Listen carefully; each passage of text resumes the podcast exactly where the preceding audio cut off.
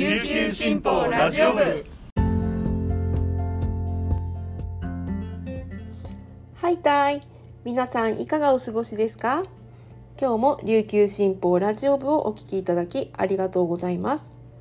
6月14日火曜日本日の担当パーソナリティはデジタル推進局の毛田代七瀬が担当します。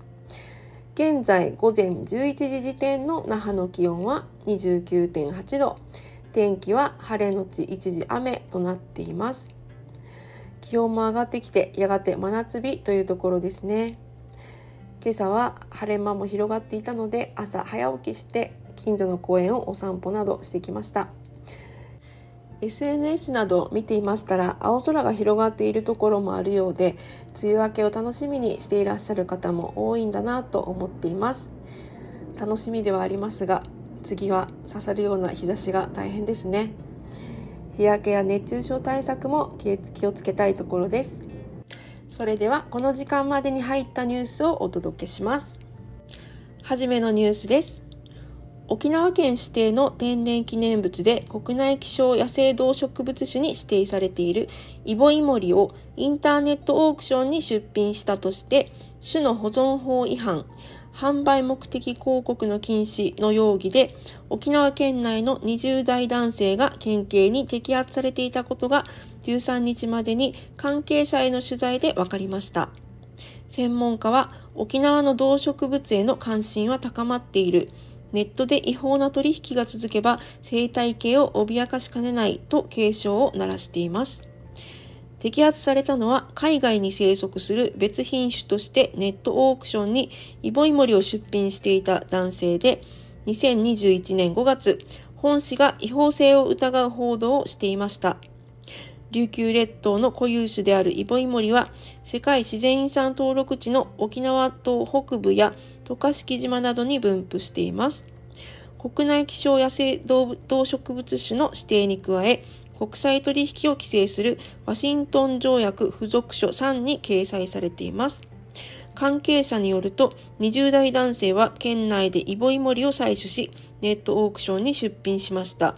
即決価格5万円としていました。サイトの閲覧者などから、希少種のイボイモリではないかなどの指摘を受け出品を取り下げています。男性はイボイモリは採取した場所に返したなどと話しているということです。県警は男性の関係先を家宅捜索し、21年8月、種の保存法違反容疑で書類送検しました。その後、不起訴処分となりました。種の保存法違反について県警はこれまでイボイモリやウミガメなどをネットオークションで取引するなどしたとして今回を含めて8件10人を摘発しています。次のニュースです。戦前から利用されてきたソマ山を管理する金町金区の金入合権社会が区内に住むすべての女性子孫に会員資格を認めるよう規則を改正したことが13日までに分かりました。男性子孫に限っていた会員資格はこれを無効とした2006年の最高裁判決後に改正しています。それ以降、資格が世帯主に限られたことから配偶者の出身地などにより女性が制限される状況が続いていました。金入合権者の会の仲間会長は時代とともに社会環境が変化していることを踏まえ理事会役員会で議論し慣習を見直す結論に至ったと話しました。3月の理事会で世帯主の定義はその家族の意向で決定した代表者だと全会一致で改正し4月に施行しました。ソマ山はかつて住民らが木々を利用し総有と呼ばれる形態で所有した山のことです。金町のソ山は戦後キャンプハンセンとなり、米軍に提供されたため、各区にある権利者会が地代を受け取り、会員に配分しています。金区では夫が区外出身者であるため入会を認められなかった女性らが会員資格を求めて提訴した経緯があります。2006年に最高裁は会員資格を男性子孫に限っていた規則を無効とする一方で世帯主に限ることは認めました男性子孫の文言は改廃されましたが、世帯主は慣習などにより男性であることが多く、また一部制限が残ったため、女性らは不利であると訴えてきました。会では先祖から受け継いだ財産を守るため改革は時に必要であり会員相互の発展に寄与すると確信すると話しています。最後のニュースです。沖縄県は14日八重山保健所管内の40代の男性が病原体を持つダニに噛まれることにより感染する日本広範熱に感染したと発表しました。八重山地域では初めての感染となります。沖縄県全体では6例目です。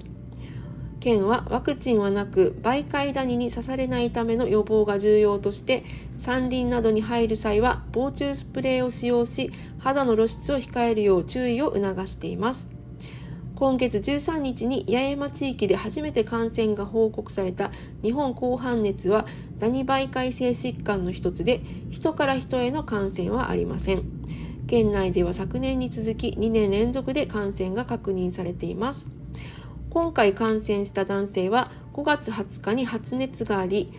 5月24日に医療機関に入院しました。発熱以外に発疹や肝機能障害の症状がありました。経過は良好だということです。男性に直近の渡航歴はありませんでした。沖縄県は山林や野原に入って1、2週間後に発疹や発熱症状が現れた場合は吸血中のダニを見つけた際には無理に取ろうとせずにすぐに医療機関を受診するよう呼びかけています。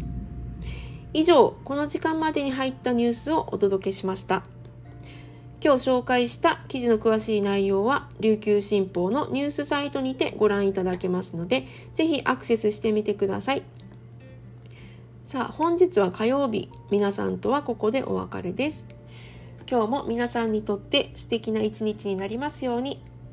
それではまた明日お耳にかかります。さようなら。